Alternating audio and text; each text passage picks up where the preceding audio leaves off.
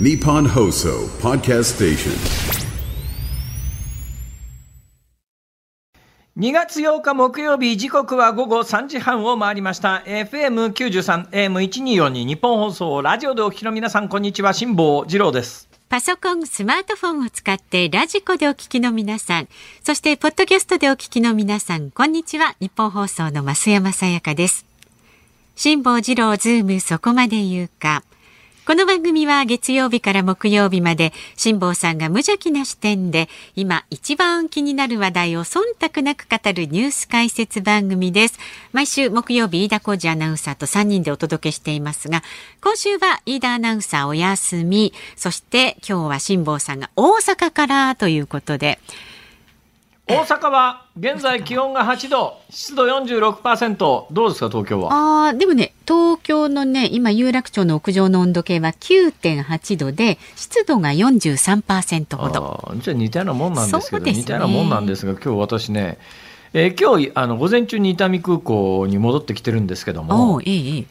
寒っていうのが正直なあの空港降りた第一声でしたけど、ね、そうですか。だから今の温度だと2度も違わないんだけども、うん、感覚的に言うとなんか今日の大阪寒いなっていうそういう感じですけども。と。ころで増山さん、ええ、知ってましたか？何ですか？今日はね実はですよ、え、突っ張り棒の日だったんですって。突っ張り棒ね。28でね。2月8日突っ張り棒の日いやさっき知りましてね、えー、衝撃を受けまして、えー、えー、そんな日があるんだと思って。ねそして辛坊さん意外と今日は何の日のお話お好きだっていうことを気づいちゃいましたけどね。そうそう。内田君に。注意しておきながら。あのな。君なあのキャスターとしてな一番安易な方法はなとにかくネタに困ったら、えー、カレンダー見て、えー、今日は何の日っていうのを見てたな それで話を膨らますというのは最悪だから。そういう安易な手を、あの、若いうちからそんな手に頼るんじゃないやめろ俺若いから大丈夫だ。若くないから大丈夫だ。若いうちはそういう安易な手に頼っちゃいけませんよ。なるほどね。だけど、ある一定の年になったらですね、ネタに困ったらですよ。別に困っちゃいないんですけど、ええ、ネタに困ってないんですけど、ふっと思ったんですよ。はい。あ今日は木曜日だから、いつもの木曜日なら、とりあえず飯田君、えー、どう総理かなんか言ってやさ、なんとかなるのか。飯田君いないのか、これ、今日は。そうですよ。想定外だったな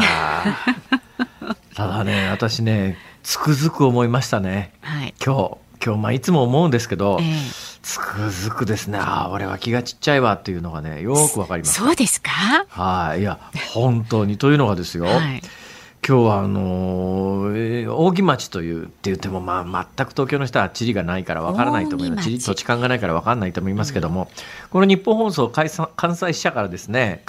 そうだな全速力で歩きゃ15分。あ、えー、ゆっくり歩いてもまあ25分あったら十分でしょう、えー、梅田のど真ん中であるところの大阪駅から歩いていけるぐらいのところでこれの直近仕事をしていてですね、うん、そこからここに来るに際してえー、そこの仕事先を用意してくれていたタクシー乗ったので、えー、乗ったっていうか、まあ、大体このパターンの時はいつも乗るんですが、はい、多分タクシーの運転手さんは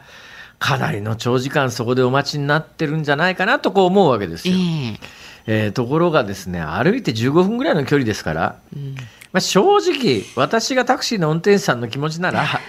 歩けよと。まあ、あっという間ですからね。それ歩くとですね、えー、3時半の本番に結構ギリギリになって、来てから、えー、進行表を読む時間もないと。え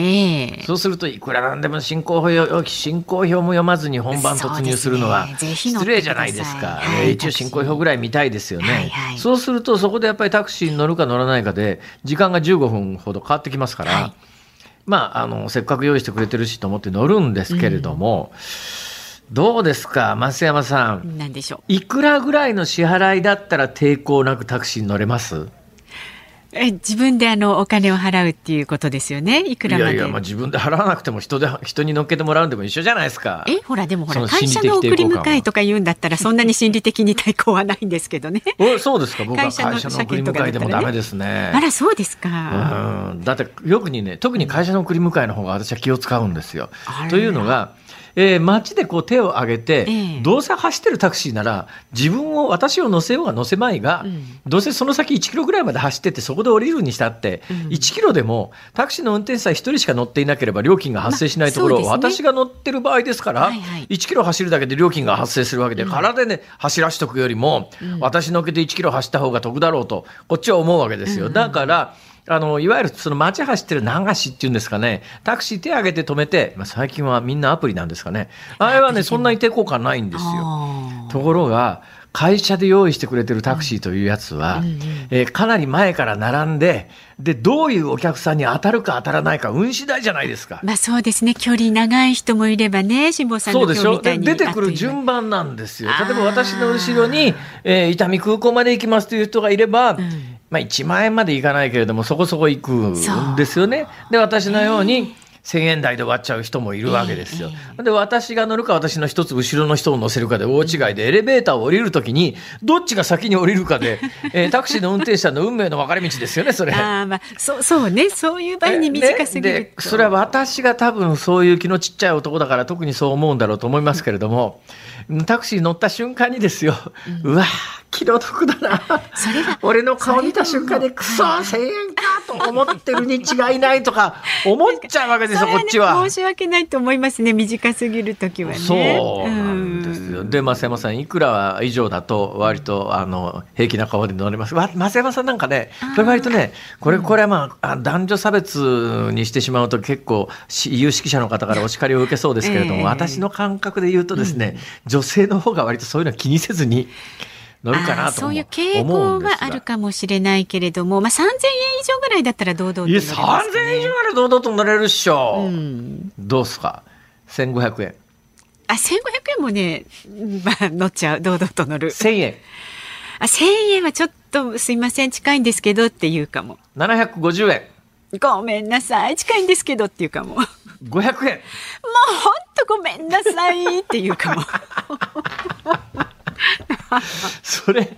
言われた側は言われたからと言ってだな、まあえ。ー、儲かるわけでもなし。でもほら松山さんがすいませんって言ってくれりゃもうしょうがないかなと思うかな。それともう一つ最近、まあ、これもう常識だろうと思いますけれども、えー、えー、一昔前はですねあのいやもうお釣りいいですよっていう多分そういうことなんだと思いますがあ、はいはい、あのきっちりの値段で終わらないんですよね。うんうん、なんか20円とか30円とか中途半端な、うんうん、中途半端な金額の端数が出るじゃないですか。うん、最近のタクシー料金って100円刻みになってますね。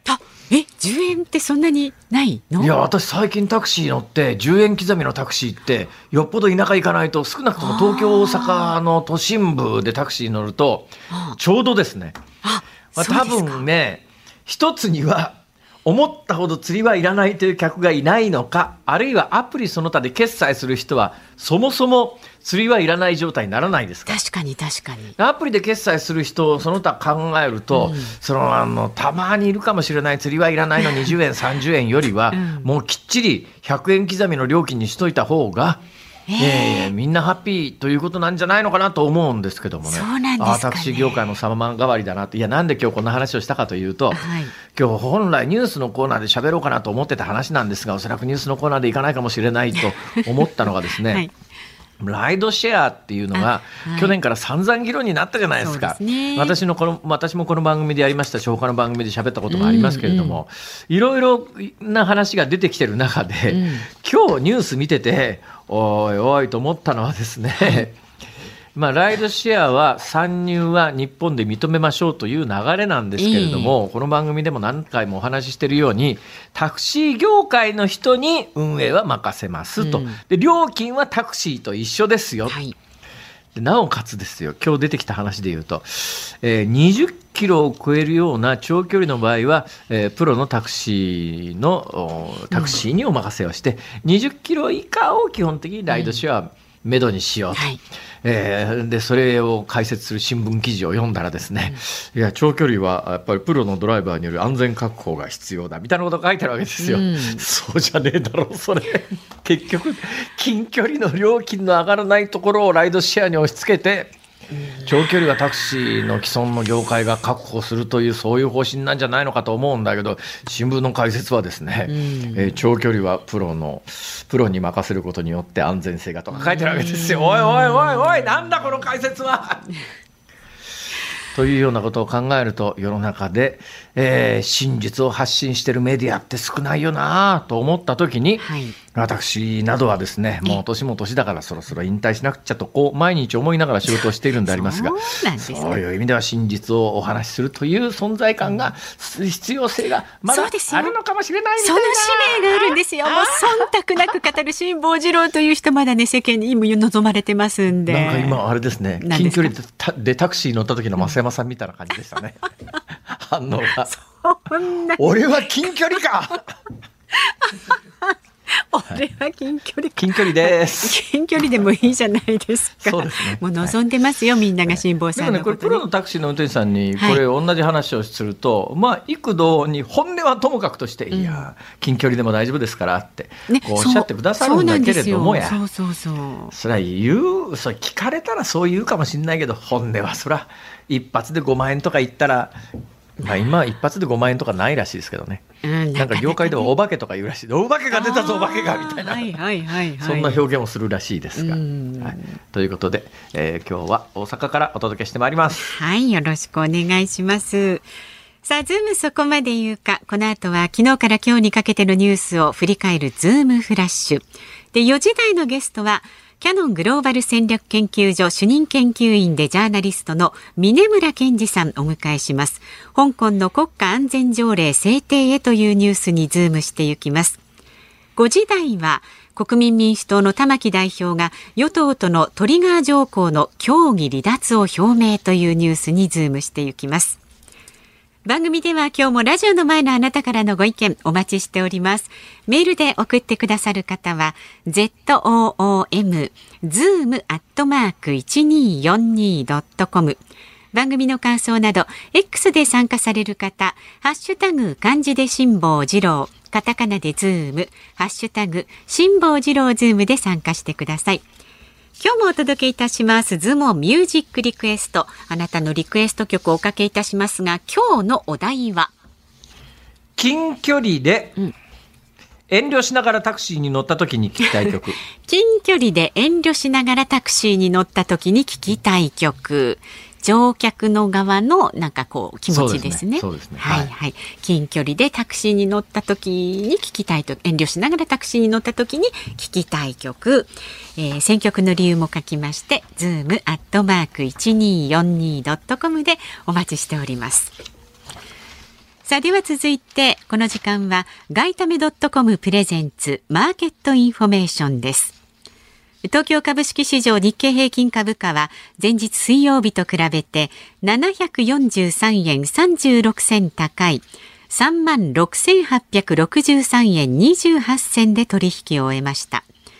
トピックスは水曜日と比べて12.68ポイント高い2562.63で取引を終えました。円相場は1ドル148円60銭付近で取引されています。東京市場の円相場は弱含みの展開となりました。内田日銀副総裁による奈良県での金融経済懇談会での講演やその後の記者会見でどんどん利上げしていくようなパスは考えにくく緩和的な金融環境を維持していくなどのハト派発言を受けて円売りが強まりました。海外市場ではアメリカの新規失業保険申請件数が発表されます。アメリカ労働市場の底堅さが続く中で結果に注目が集まります。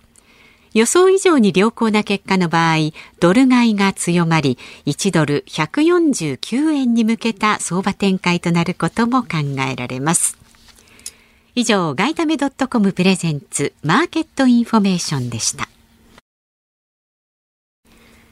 大阪梅田のニッポン放送関西支社と東京有楽町ニッポン放送をつないでお送りしている今日の辛坊治郎ズームそこまで言うか。まずは昨日から今日にかけてのニュースを紹介するズームフラッシュです。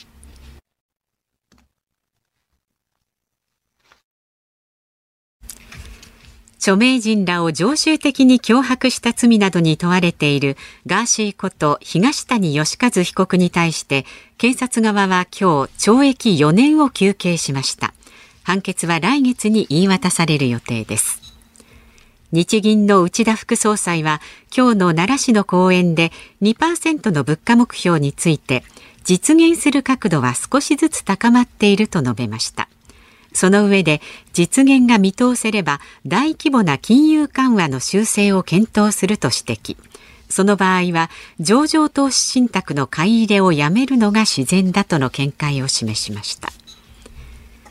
イスラエルのネタニヤフ首相は今月7日に記者会見しイスラエルやアメリカなど4カ国が提案したパレスチナ自治区ガザでの休戦案に対するハマスの返答について妄想じみた要求に屈しても人質の解放には至らないと述べ拒絶する考えを示しました。ハマスは拘束する人質の解放とイスラエル軍のガザからの完全撤退を含む枠組みを提示していました。東京都の小池知事は昨日台湾を訪問し蔡英文総統と次の総統の来清徳副総裁と副総統とそれぞれ面会し交流と協力関係の強化を確認しました。これを受けて中国外務省の報道局長は台湾は中国の領土の一部であり外国とのいかなる形式の公的交流にも断固反対すると述べました。アメリカの大統領選挙に向けた野党・共和党の候補者選びをめぐりネバダ州で予備選挙が今月6日に行われヘイリー元国連大使の得票率が該当者なしを下回り予備選挙に参加しなかったトランプ前大統領に事実上大敗しました。中国では旧暦の正月にあたる春節の大型連休が2月10日から始まります。景気低迷に伴う節約志向などで自家用車で移動する人が前の年よりも2倍以上増えると予想されています。厚生労働省がまとめた外国人の雇用状況の調査によりますと去年の10月末時点の九州沖縄の外国人労働者数は前の年から2割増えて過去最多の14万2653人でした。介護など人手不足の業界を中心に採用が加速しているほか熊本では半導体関連の人材が急増しています。国土交通省は昨日4月から導入される一般のドライバーが自家用車を使って有料で人を運ぶライドシェアの制度案を有識者会議に示しました。2年ごとに更新が必要な国の許可制とすることや予約時に運賃を確定させ支払いはキャッシュレスで行うこと。また運行を管理するタクシー会社にドライバーの勤務状況の把握を求めるなどとしています。まあライドシェアに関して言うと冒頭お話ししたようにまああのすでに外国で先行しているところはいくつもありますがそういうところで現実行われているのとは似ても似つかわない、まあ、日本でどちらかというとこの4月から始まりそうなのはあのタクシー会社さんの運転手さんが最近不足しているその運転手さん不足対策っていうところで料金もタクシーと同じみたいな、はい、ライドシェアに期待する普通の人はやっぱりその繁忙期はともかくとしてガラガラの時にはえー、それはあの今のタクシーよりも安いので、気軽にそこにでアプリ上で最初にあの目的地を確定させますから、基本乗った時にあの近距離だって言ってですね おずおず私のように気のちっちゃい人間がすいません そこまで行ってくださいって言わずに済むじゃないですか。確かにねそうですね。ねそういういろいろな利点に関して言うとまあ、いついくつかのもうタクシーアプリみたいなもので今申し上げたいくつかの心理的ハードルは解消されてたりなんかするところはすでにあるんだけれども、やっぱり一番求める運賃の自由化に関しては絶対に国も業界も許さないっていうところがもうはっきりしてきたなという感じはいたします。さてもしトラ。もしもトランプが大統領になったらが、えー、どうやらですね本トラっていうかですね。だんだんね。これはもうというのがあのサウスカロライナの、えー、予備選、うん、これがあの近々24日からなんか行われるんですが、えー、ヘイリーさんっ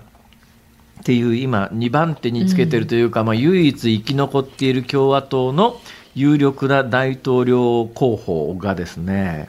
えー、まあ今のニュースはあのネバダで行われた予備選挙で、はい、えー、まあ勝てなかったよって話なんでですが、うん、このネバダに関ネバダに関しては。エイリさんは初めから捨ててってほとんど選挙運動も何もやってなくて、かけてるのは次のサウスカロライナ、どうしてこのサウスカロライナにかけてるかというと、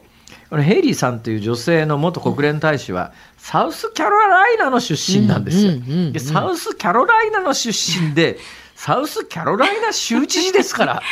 でもここはね、絶対って思いますよね。サウスキャロライナ出身で、サウスキャロライナ州知事だった人間が、サウスキャロライナの共和党の候補者選びで負けたら、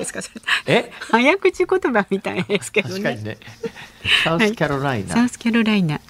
マンギョンボンゴとどっちが言いにくいかな。マンギョンボンゴかな。まあいいですよ、そんな話。何の話だ本当ですよ。なんでマンギョンボンゴなんだよ。はい、それで。はい、えで、そのサウスカロライナで勝てないと、えー、もうどうしようもない。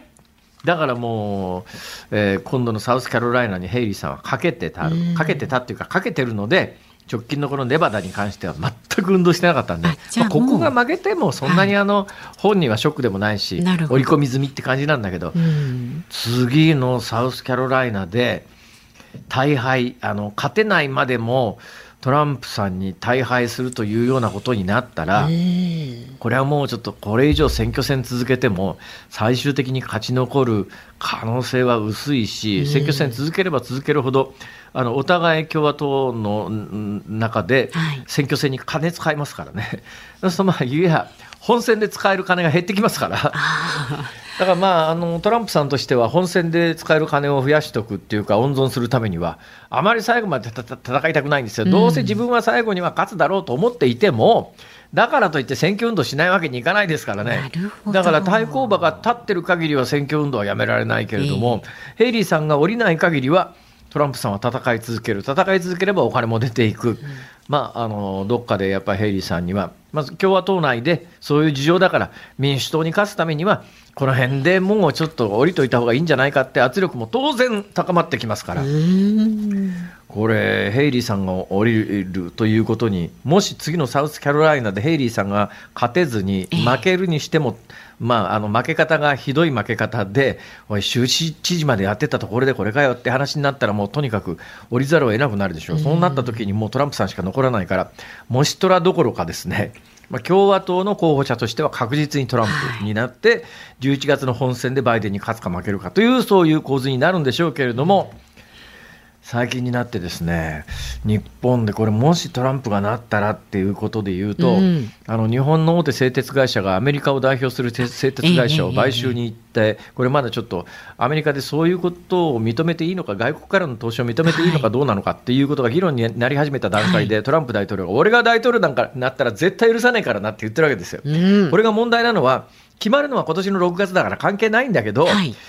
つまりそういうトランプさんが世論をこう巻き起こしている状況の中で、バイデン政権がその US スチールの賠償を認められるかっていうと、ちょっとやっぱり大統領選に影響を与えるから、ちょっとやめとこうかみたいな話になったときに、これあの、日本の製鉄会社は違約金取られる可能性が出てくるんです。ちょっとね、もしトラでシャレにならないことがいくつか現実に起き始めてるという、そういうことです。はい。2月8日、あ突っ張り棒の日の木曜日、時刻は午後4時3分を回っています。大阪梅田の日本放送関西支社から辛坊治郎と。東京有楽町ニッポン放送第三スタジオから増山さやかでお送りしています。さあ今日はですね山口県からいただいているメールはいご紹介いたします。55歳男性岩国の増谷味噌さんです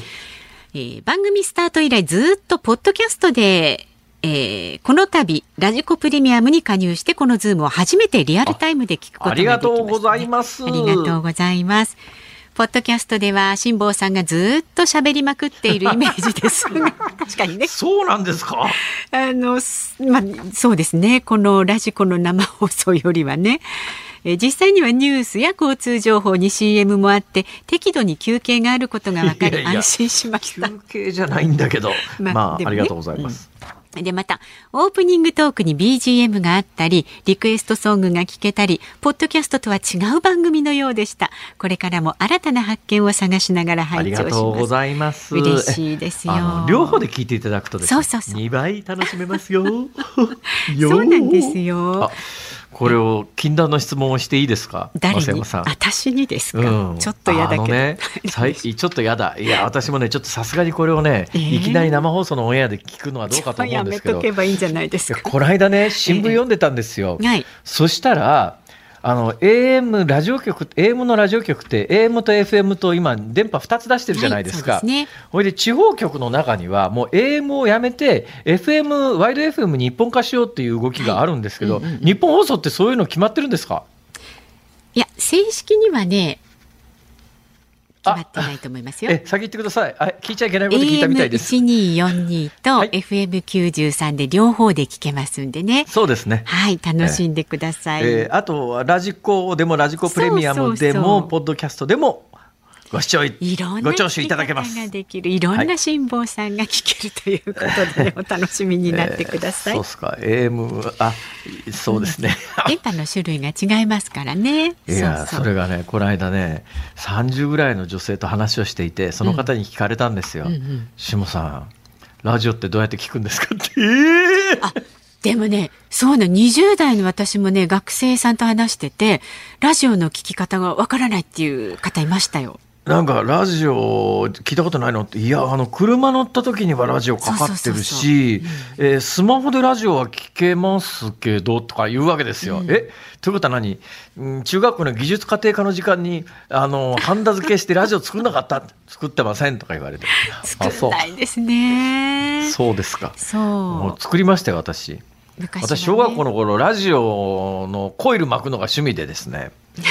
コイル巻いてラジオ作るんですよ。はいはいはい。さすがにそこまでする人あんまりいないですかね。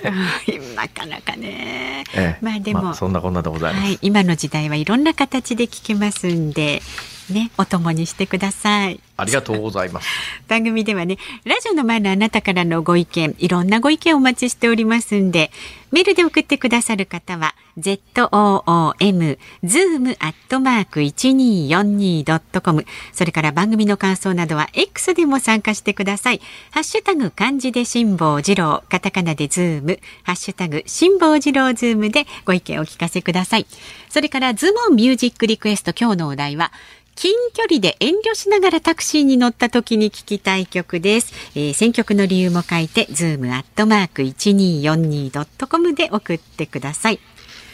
さあ、この後は、キヤノングローバル戦略研究所主任研究員でジャーナリストの峯村健司さんお迎えいたします。辛坊さんが独自の視点でニュースを解説するズームオン。この時間解説するニュースはこちらです。香港で国家安全条例制定香港政府は1月30日、スパイ活動や国家機密の摂取などを禁じる国家安全条例の制定の作業を始めることを発表しました。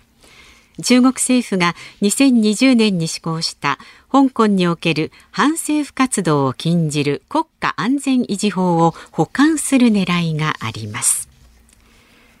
さあ今日は専門家の方お迎えしております。キャノングローバル戦略研究所主任研究員でジャーナリストの峰村健二さんです。よろしくお願いいたします。よろしくお願いいたします。お願いいたします。まあ峰村さん中国の専門家でいらっしゃいますがどうなんですか？最初にあの聞いときたいんですけども、はい、あれ峰村さんは今中国に入ってって拘束されるリスクはお持ちの方ですか？ああのもうそもそもですね私25回ほどお世話になってパクられてるんでもうそもそもリスク案件なんですよ私どういうこと？あの私もともと北京特派員をやってたんで6年間やってたんですけども、はいはい、あのもともと安全保障軍事問題とかあのストレス戦闘機を撮影したりとかそういうあのことばっかりやってたのでですね。それってえっと手元の資料によると朝日新聞ですか？そうです朝日新聞で北京特派員をやってらした。そうでした。はい。どうなんですか、朝日新聞っていうのは、例えば産経新聞なんかに比べると、中国共産党の覚えはめでたいはずなんで、はい。えー、そんなんでおめこぼししてもらえたりしないんですか？あの最初の頃は思いっきりそれを利用してですね、はあ、朝日新聞だ、俺はっていう感じで言ったんですけど、だんだんバレてきてですね、こういうお前が。バレたんですか？なんかお前朝日新聞じゃねえんじゃねえかみたいな感じになってきて、ね、朝日新聞でしょ。そうなんですけど、なんかよく怒られて、あの、外務省の報道官によく呼びつけられて、はあ、お前は朝日新聞のこの輝かしい伝統をお前が傷つけてるんだってよく怒られてました。はい。しょっちゅう、あの、お茶を飲むっていう隠語があるんですけど、おお茶飲むぞって言われると、あ、来たかっていう感じですよね。え、中国の警察公安にと捕まったことはないんですか？ああの、あります、あります。それが25回ですね。ええー、はい。公安にと捕まるとどんな目に遭うんですか？あの、まず、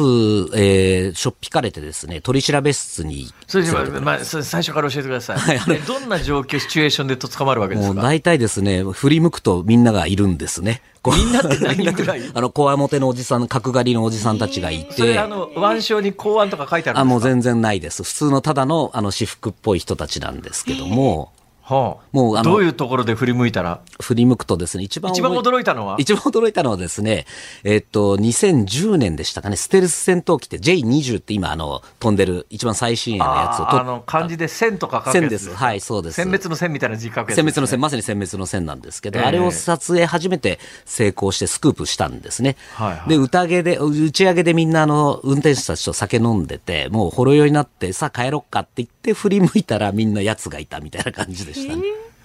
はあ、それでどうなったんですか？もう酔いが覚めまして、はい、はあ、こちらどうぞって言われて、そのワゴン車みたいなところにそのまま連れてかれて、ほうほう。近くの、まあ、近くっていうか30分ぐらいですかね、発出場の、発出場とか警察署の取り調べ室に連れてかれたというとええー、ほいで？それでもう二人、こわもてのおじさんたちがいて、ええ、でもガンガンもう、あの、取り調べを受けるっていう。それ取り調べは中国語ですか？あ、中国語です。それ峰村さんはまあ北京特派員だから中国語ができるからですけど、できない人はどうなるんですかね？あのもう大変ですよ、特にそのその時も四川省の田舎だったので、えー、日本語できる人ってなかなかいないので、だから通訳なんて、まず彼らも発想がないんですよね。だからもう中国、しかもなまってんですよ、四川省なまりなんで、えー、結構私もまあ自信はある方だったんですけど、んっていうのは結構ありましたね、取り調べの時に。あそれで、あれですか、あの容疑が晴れて釈放ですか？あの晴れるまでに、その時は9時間ぐらいこってりですね。もうトイレ行く時も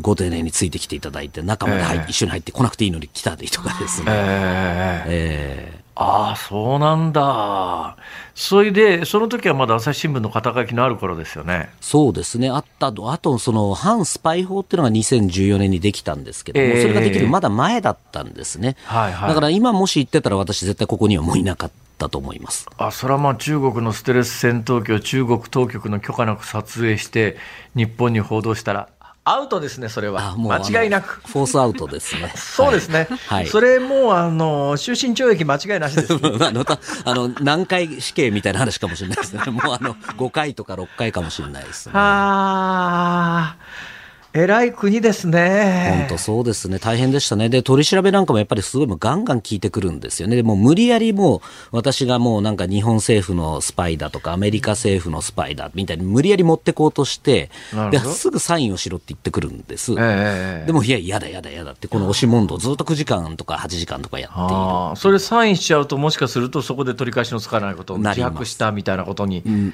なっちゃうわけですね。思いっきりなっちゃいます。だからその最初のサインの長所なんかも、もう全部私が悪うございましたみたいな、もう好きにしてくださいみたいな書いてあるんですね。でこんなのサインできるわけないだろうっていう。どうですか？そんな峰村さんから見てですね、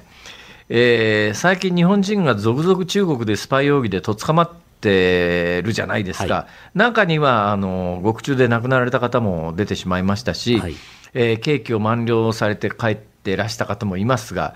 その中に、これちょっと逆裏側の質問なんです。その中に本当にスパイかもしれないっていう人いるんですかね？あのいました。えー、と私もこれ過去17ケースあの調べてるんですけども、えー、日本のある機関ですね。政府機関から頼まれて写真を撮りに行ったって言って捕まった方は2人3人ほどいらっしゃいますね。じゃあそれは冤罪じゃなくて少なくとも中国の法律上は間違いなくスパイである。まあ、あの、かなり抵触はしてたケースはありましたね。初期の頃はそうでした。ああ。ということは、まあ、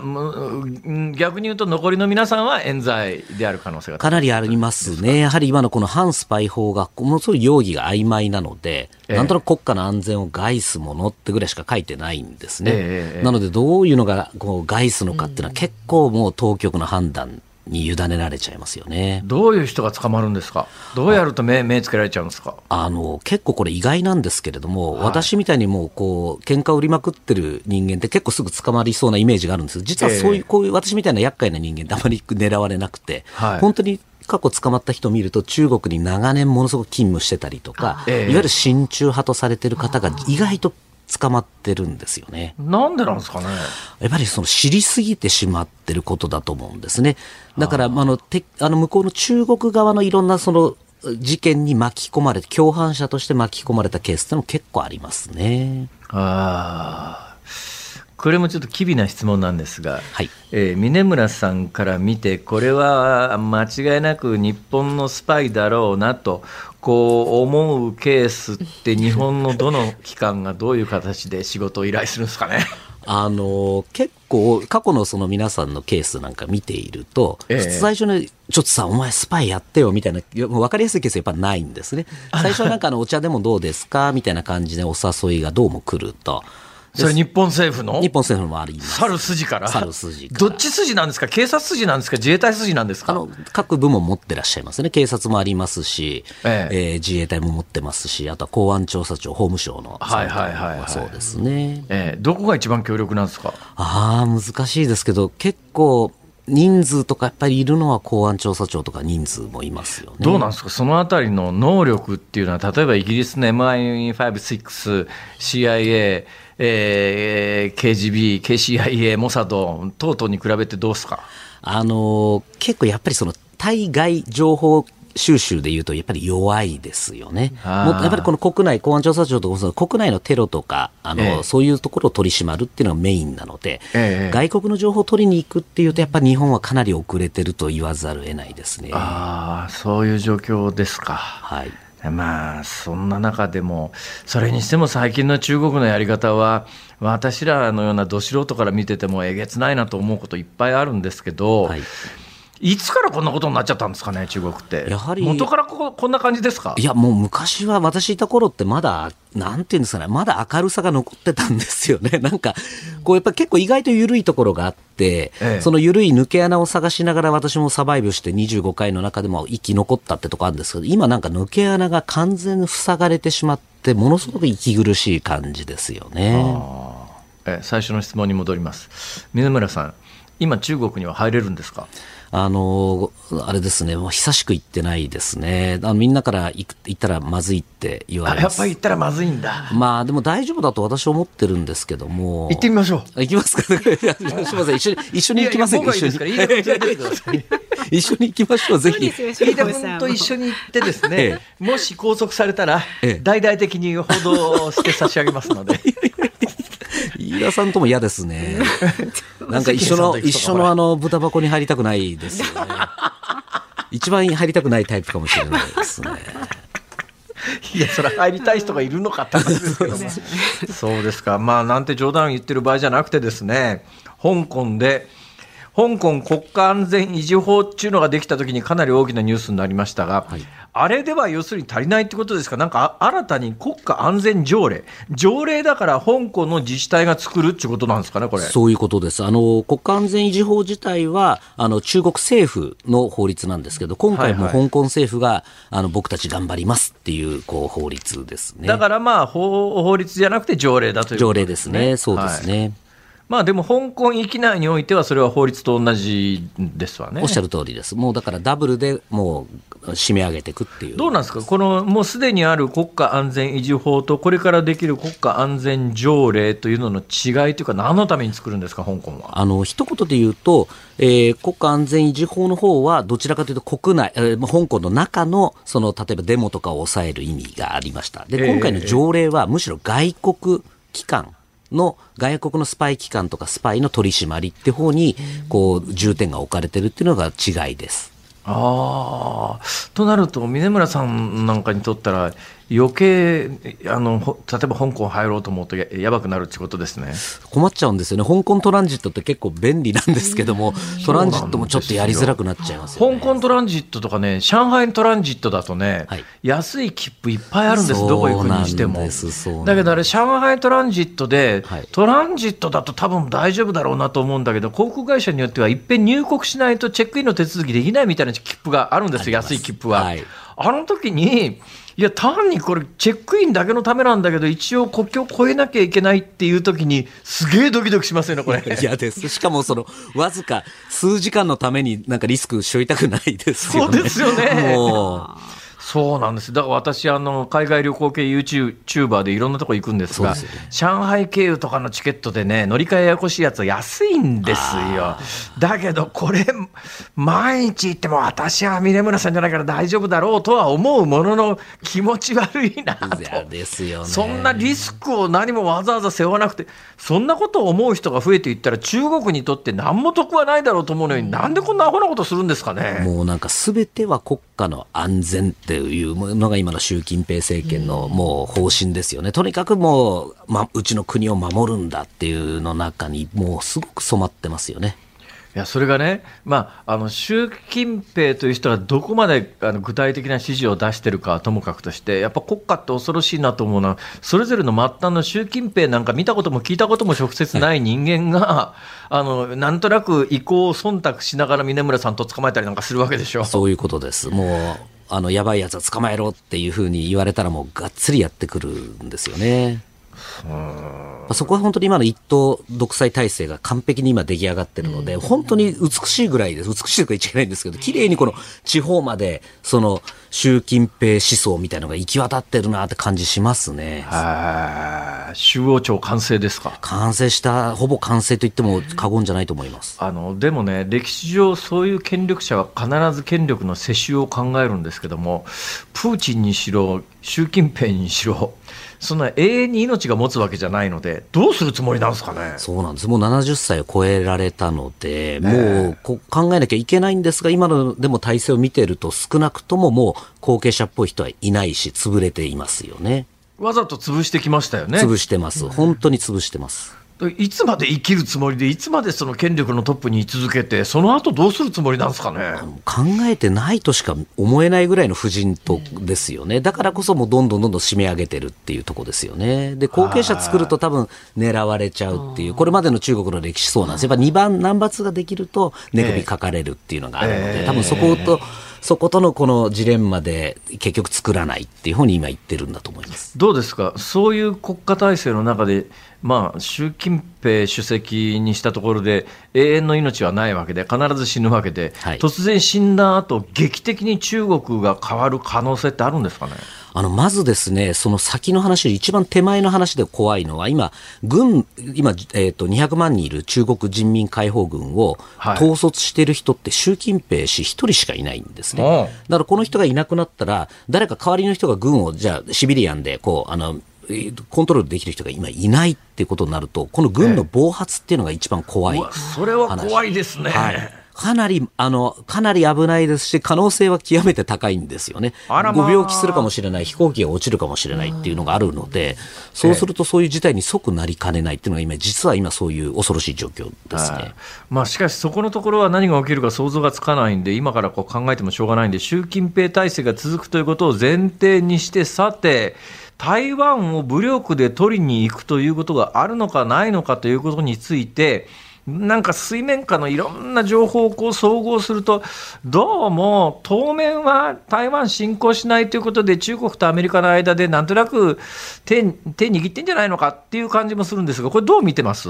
あのこれ、まず侵攻と統一、あの、彼らより併合ですね、統一っていうのを分けて考えなきゃいけないと思ってます。はいはい、で、侵攻をやるのはやっぱりハードル高いんですよね。まだ中国軍、アメリカと比べるとまだちょっとそんな強くないので、上陸してドーンっていくっていうのは難しいっていうのは彼らも分かってるんですが、えー、私はその真ん中、その圧力、軍事力で圧力を加えこう加えながら台湾を締め上げて、えー、無理やり頭をこう、ドーンとやって、お前、統一のあの対話に応じろっていうふうにやるようなスタイルが可能性、今のところ高いんじゃないかとどうなんですか、あのこの間、台湾総統選が総統選が行われたばっかりで、今の蔡英文氏の後をつく民進党という、まあ、いや、まあ、国民党からすれば野党というか、なかなか微妙な表現で、どう表現していいのか分かんないんだけど、まあ、どっちかというと、えー、独立志向が強いという政権なんだけれども、はい、議会はねじれになっちゃってると。これを中国はどう見てるんですかね？これめちゃくちゃ実は美味しいと思ってると思います、中国からすると。ほうほうで、その来清徳さんっていう、このまあ独立志向が今、下さんおっしゃったように強い人がいると。でも中国はもう、この人がもう、相当なる前からもうバンバンバンバンもうあのディスりまくっていましたので、はいはい、来清徳こいつふざけるな、ふざけるなってやると。で、一方で議会が今おっしゃったとおりねじれちゃってると、自分の政策が全くできなくなると、うん、来清徳。はい、来清徳さんが支持率がどんどん下がっていくっていう状況、はいはい、これは非常に中国としては、あの、攻めやすい。状況ができているというふうにも見てます例えばここ数年という時間軸で見たとき、何が起きますかね？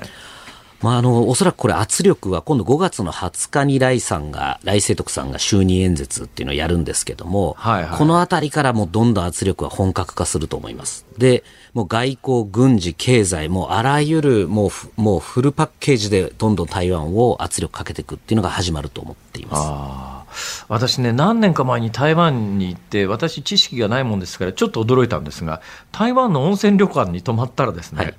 大陸からの観光客が結構来てて、えそんな簡単に大陸と台湾と観光客が行き来できんのって思ってびっくりしたんですが。はい。あの当時はですねあの結構大陸のあのビザとかも緩くてですね来てたんですね、なんですけど今はもうあの蔡英文政権になってやっぱり中国にが面白くないということで今かなり中あの大陸からの旅行客は減っていますね。そうなんですか、はい、あまあそんな時だからこそやっぱり日本は台湾と仲良くした方がいいですよね。するべきですね。もうどんどん行ってほしいなと思いますし、まあ本当に台湾の人ってもう、あの、すごく日本にフレンドリーですし、この間私ちょうど行ってきた先々週行ってきたんですけども、ほうほうまあ食べ物も美味しいですし、うん、ええあの、いいところです、本当に。近いですしね。近いです、本当。近いですし、今、航空運賃も安いですし、はい、すごく行きやすいんで、台湾、まあ、本当に旅行先としてはおすすめですよね。そうですね、本当に温泉もすごく綺麗ですよね、あのいいところが。ベイト温泉っていうね、はい、え台湾の台北からちょっと北に行ったところに、はいあ日本風の温泉って言っていいんですかね？そうですもともと日本の統治時代に作っているものなので、すごくもうなんか旅館みたいなのがありますよね。あの確か加賀屋かなんかの出先機関みたいなやつありますね。出先あります。めっちゃ人気です、はい、いやまあその話温泉はともかくとして。さて米中関係なんですが、はい、えー、近年話題になっているのがですねあのメキシコ経由で中国がメキシコに、えー、原材料を出してでメキシコで生成して最終製品に仕上げてアメリカに持ち込んでもともとあの、えー、精神科医が処方する薬だったやつがあの爆発的にアメリカで広がって今年間7万人ぐらいあの過剰摂取で死んでいるフェンタニルっていう薬物ありますよね。はい、これってあの湯やなんですかね。中国はわざとやってんですか？あのー、これ、おそらく、この原料のほとんどが中国から来てるんですね。えー、で、それをまあ、メキシコのマフィアとか加工して密輸して、密輸出しているとい。うところで、はい、意図的にもちろんこれ配ってるわけではないと思うんですが、少なくとも取り締まりを今緩めているのは間違いないです。中国が？中国がですね、あの実はトランプ政権の時に、トランプさんがお前ふざけんなっつってこうやった時に、相当真面目に締めたんですね、実は中国が取り締まりをした時は、実は減ってるんです、このフェンタミルがアメリカに行くのが。ところが、えっ、と、去年ですかね、2, 2年前だ、あの、台湾をめぐって、あの、ペロシ下院議長が台湾訪問したりとかして、米中関係が悪くなってきてから、その取り締まりを緩めてるんですね、中国そこからまたぐわーんと増えてわざとやってるっていう感じですね。まあそうです。そこは間違いないですね。数を見ていて。で、中国側もその、米中側との、アメリカ側とのその、なんですか、取り締まりの窓口を閉鎖したりとかしてますので。ああ、なるほどね。いやいや、まだまだ聞きたいことはいっぱいあるんですが、時間が来てしまいましたし、ね、峰村さんのご著書の紹介もしなくちゃいけません。新しい本ですよね。PHP 新書から再来週ですかね、2月19日に発売されます。タイトルが台湾有事と日本の危機、習近平の新型統一戦争シナリオということなんですが、これは？そうです。今お話ししたような、この、えー、実は軍事侵攻バコンってやるんじゃなくて、もっとえげつないやり方でやりますよっていうのは、この実は新型統一戦争というもののやり方だというのを、そのいろんなシナリオを作って、あの、ご紹介をしているものです。あの楽しいものじゃないですけども。でもいろんなシナリオね、これ、はい、あの興味ある方はぜひご確認ください。辛坊さんも読んでください。いやいやちょっと峰村さんまたあの公安関係の話あのください。なんなぜひまたまたお待ちしております。よろしくお願いいたします。ぜひあの近々あの北京に行かれてですね。どうしても帰ってこねえよみたいな。じゃああの飯田さんを身代わりにあの一緒にあの連れてお願いしますください。はい。ありがとうございました。ありがとうございました。究所主任研究員でジャーナリストの峰村健二さんでした。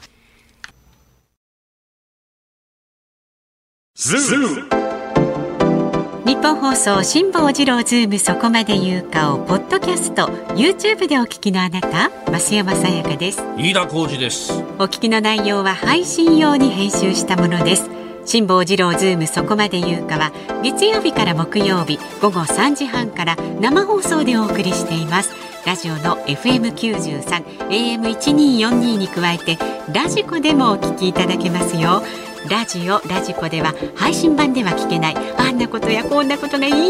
ぱい。さらにリポーターがあなたの街にお邪魔する中継企画や辛坊さんが夕刊フジの記事を解説する夕刊フジそこまでズーム。えそして生放送でしか参加できないリスナー参加コーナー。ズームオンミュージックリクエストなど盛りだくさん。ぜひラジオラジコでも辛坊治郎ズームそこまで言うかをお楽しみになってください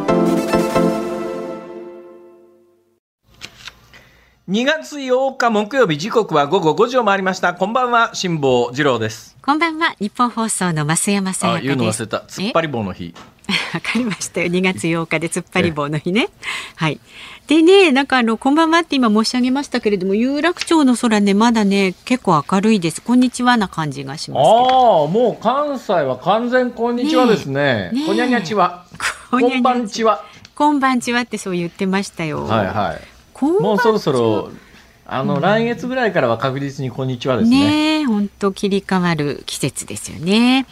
さあ、ズームオンミュージックリクエストご紹介する時間になりました。ありがとうございます。ありがとうございます。今日のお題は、近距離で遠慮しながらタクシーに乗った時に聴きたい曲です。どんな曲ですかね。まずはですね、西東京市の山荘の住人さん60歳男性は、はいはい、今日のリクエスト曲はズバリこの曲です。少女時代ミスタータクシーでお願いします K-POP は世界でも人気がありますああ、あったな。あったあった。少女時代。タクシーって言え。から少女時代、ブラックピンクぐらいまではついてたんで、ついてきてたんですけども。なんかもういっぱいグループ出てきてわけわからなくなってますね。そう追いつけなくなってきてますが、はい、続いて埼玉県越谷市のしょうちゃんさん69歳男性はキャロルでヘイタクシー我々の世代の歌ですね。50年前とはいえ、今でも十分聴けます。キャロル。キャロル。懐かしいですね。リーゼント。そう私長髪はありますけどリーゼントはないな でも辛坊さんリーゼント意外と似合いそうじゃないですか？うん、長髪よりは似合うと思いますね。私ね、長髪本当似合わないんだよ。似合わなさそう。びっくりするぐらい似合わなかった。言っちゃなんですけど、我ながら似合わなかった。確かに。はい、ありがとうございます。えー、それから埼玉県蕨市の砂次郎さんはですね。ほうほう近距離で遠慮しながらタクシーに乗った時に聞きたい曲は。今日は時間がないから今回だけは見逃してくれよと辛坊さん思ったはずですよね。小泉京子さん見逃してくれよ。このコーナー小泉京子見逃してくれよ比率すごい高いですよね。この間もいただきました。それから56歳江東区の中介さんは気持ちだけは遠くまでということで牧原紀之さんの遠く遠くをリクエストします。ありがとうございます。そして足立区のゼック東京さん42歳。近距離でタクシーに遠慮しながら乗った時に聞きたいのは 海援隊の送るほどかでお願いします。は？送るほどか。送るほどか。送る武田鉄矢さん？送るほどか。え、送る言葉。え、あれ？送る言葉から送るほどか？かうん、え？ー、そう。ああ、どうもありがとうございます。それから埼玉県草加市の義野大徳さんはですね、38歳。えー、近距離で遠慮しながらタクシーに乗った時には心の中で申し訳なさそうに、えー、ちょっとだけよとつぶやいてしまいますなのでリクエストは加藤茶さんがちょっとだけよという時にかかる曲、えー、ペレスプラードのタブーをお願いしますと。え？じゃんちゃらちゃんちゃんちゃんちゃんそうそうそうそうそうそうそう。あーってやつですね。それですそれです。あれペレスプラードっていう人の曲なんですか？みたいタブー。ああなんですかね。いわゆるインストゥルメンタル？歌詞がないですね。そうだと思います。あ、そうですか。うん、へえ皆さん本当にいろいろありがとうございます。本当にいろいろと。はい、本日のズームオンミュージックリクエストペレスプラードタブー。あ、いきますか。はい、じゃあエンディングでねたっぷりお届けいたしますんでちょっとだけよの気持ちでお聞きになってください。さあ番組ではラジオの前のあなたからのご意見24時間お待ちしております。辛坊さんへの質問それからニュースや普段の生活で感じる疑問なども送ってください。メールは zoom zoom アットマーク一二四二ドットコム。X で参加される方ハッシュタグ辛坊治郎ズームであなたからのご意見をお待ちしております。辛坊さんが独自の視点でニュースを解説するズームオン。今日最後に特集するのはこちらです。国民民主党の玉木代表が与党とのトリガー条項の協議離脱を表明。国民民主党の玉木代表は衆議院予算委員会での質疑で岸田総理大臣がガソリン税のトリガー条項凍結解除を明言しなかったことを受けて自民公明国民民主の3党でトリガー条項に関する協議を離脱する考えを記者団に表明しました。うん。ここへ来てなんで離脱協議から離脱なのかがよくわからないんですがまあ小さい声でしか言いませんけれども多分、はい、え国民民主としてはえー、連立政権に向けての話し合いをして、これがまとまったとしても、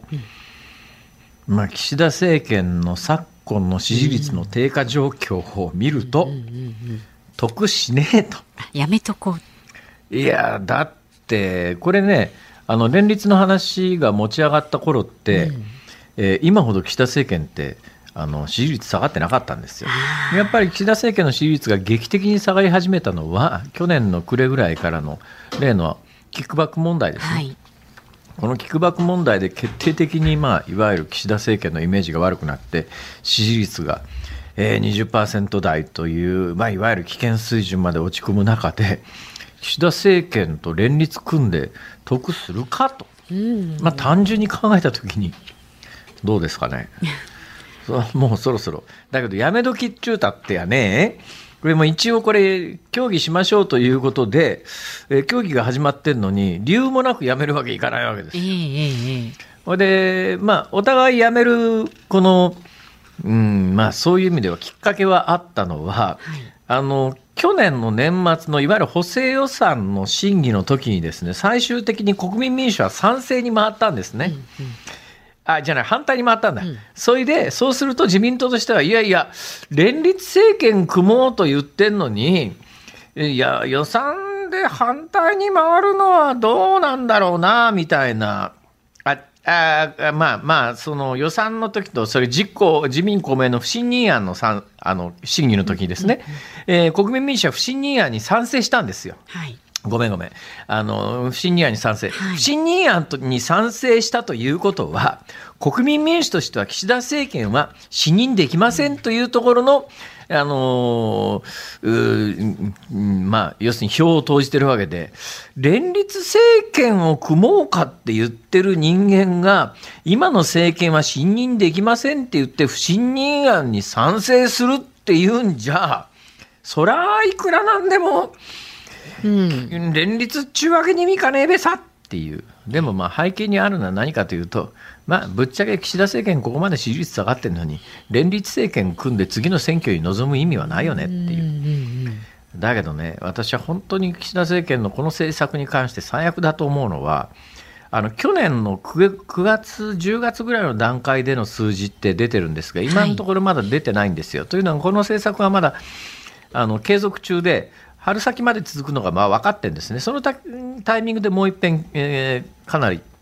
巨額の、おそらく10兆円近い数字が出てくると思いますが、去年の秋の段階で話題になった数字が6兆円で、去年の秋の段階ですでにガソリン価格を安定させるために石油元売り会社というところには6兆円の補助金が投じられている。はい、私やっぱり政策として間違いだと思うのは、あのまあ、だからガソリン価格は上がってますよ、それは今ね、一時に比べると。上がってますけれども、これ補助金がなかったら、もっともっと上がってるわけですよ。でもっともっと上がったら何が起きるかというと、それは確かにガソリン使う人は困りますけれども、でもなんか工夫して減らそうというモチベーションが起きますよね。うん、世界ってそういう流れになってます。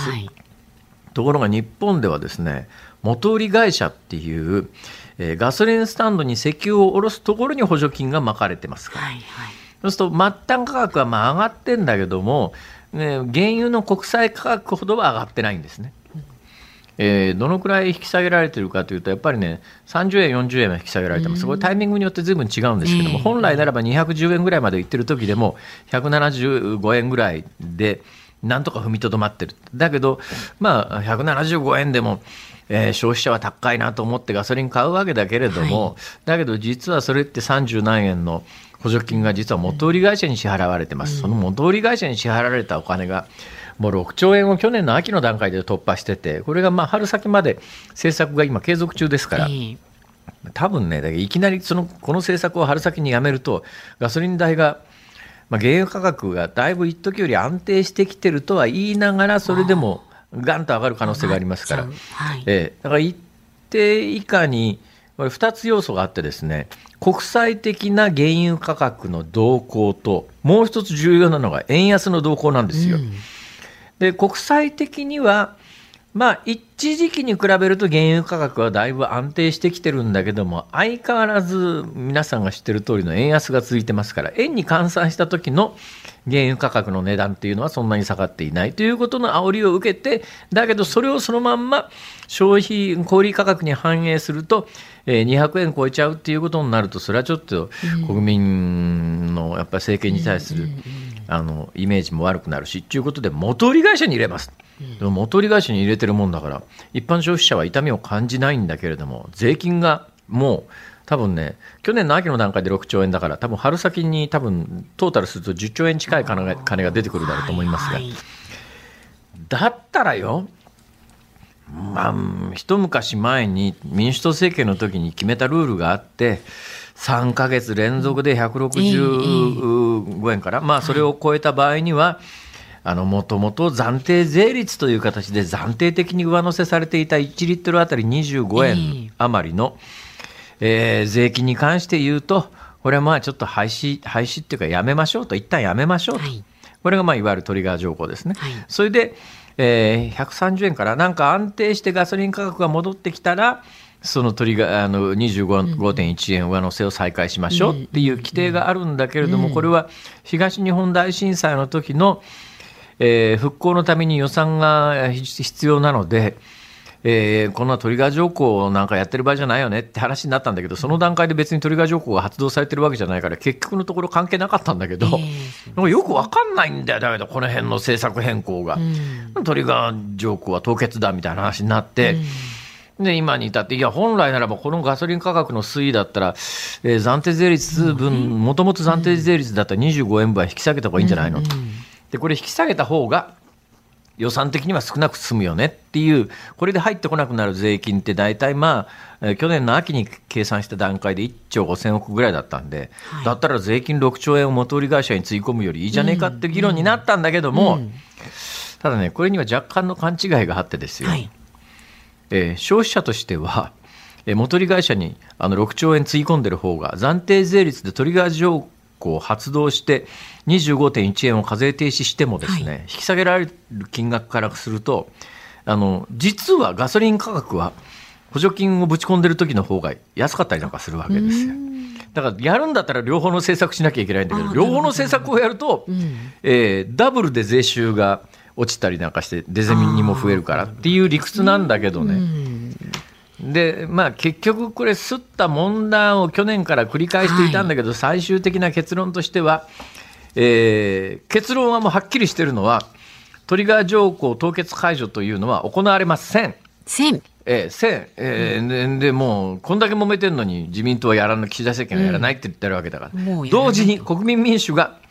えー、次の選挙の前に、選挙前に政権与党入りするということもない。まあ、けこれに関して私は過去いっぱい喋ってますから、うん、一言で言うなら、はい、なんだこの茶番劇はと。俺の時間を返せと。本当に。他に重要なこといっぱいあってそれで時間を使えたはずなのに、うん、うん、なんだこの茶番劇はと。怒ってます。はい。ズモンでした。そういうことです。はいズモンミュージックリクエストをお送りしたのは埼玉県草加市技能大徳さんからのリクエストです。ペレスプラード楽団。タブー。いや音楽ってすごいですね。やっぱりあの一発でっていうかですね、一曲で、なんか場の雰囲気がもうねガラッと変わりますからね。イメージしちゃうし、ちょっとだけよって言いたくなりますよね。言いたくなる、言いたくなる。ね、えー、ペレスプラード楽団、私ラテン系が弱くてですね、全然知らなかったんですが、ペレスプラード楽団ペレスプラード楽団の最大のヒット曲って、マンボナンバー5だったらしいじゃないですか。ああ、はいはい、チャッチャチャラチャ、ね。チャッチャチャララララ、チャララララ、あ、うんとかいうやつ。これ、チャッチャチャチャチャチャチャチャチャっていう。あれあれ。そうそうそうそう、ご陽気なね、感じで、ね、ご陽気な、ラテンいいっすね。え、いいですよ、ラテン。ねえ。は、とっても。うん、そうっすね。ピアノでやってみてください、今度。いや、今のは多分トランペットかなミュートかけたトランペットかなあ,、はいはいはい、あれちょっと練習したいなしてくださいよ。発表会でやりますか発表会、コンサートに向けてね。いや、コンサートっていうか、私の場合は発表会ですね。発表会でね、やりましょう。はい、お聞きの日本放送、この後5時30分からは伊集院光の種。メールテーマ、種は、思えば我が家は変だ。えー、今日のゲストはザ・クロマニオンズの河本博人さん、パートナーは竹内かなえさんです。6時からは鶴光師匠、おみわこ様の鶴光の噂のゴールデンリクエストをお送りします。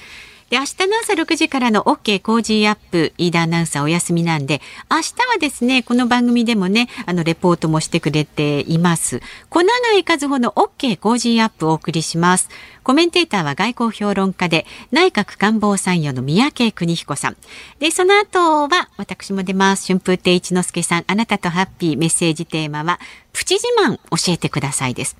で、来週12日月曜日建国記念日の振り替え休日ですね。3連休最終日のズームそこまで言うか。4時台のゲストは政治家の酒癖、世界を動かしてきた酒飲みたちの著者で、ライターの栗下直也さんお迎えいたします。政治家はなぜ酒の席を大事にするのかなど伺っていきます。うんまあ酒癖悪い人いますからね。辛坊治郎ズームそこまで言うかここまでの相手は辛坊治郎と増山さやかでした？来週も聞いてちょうだい。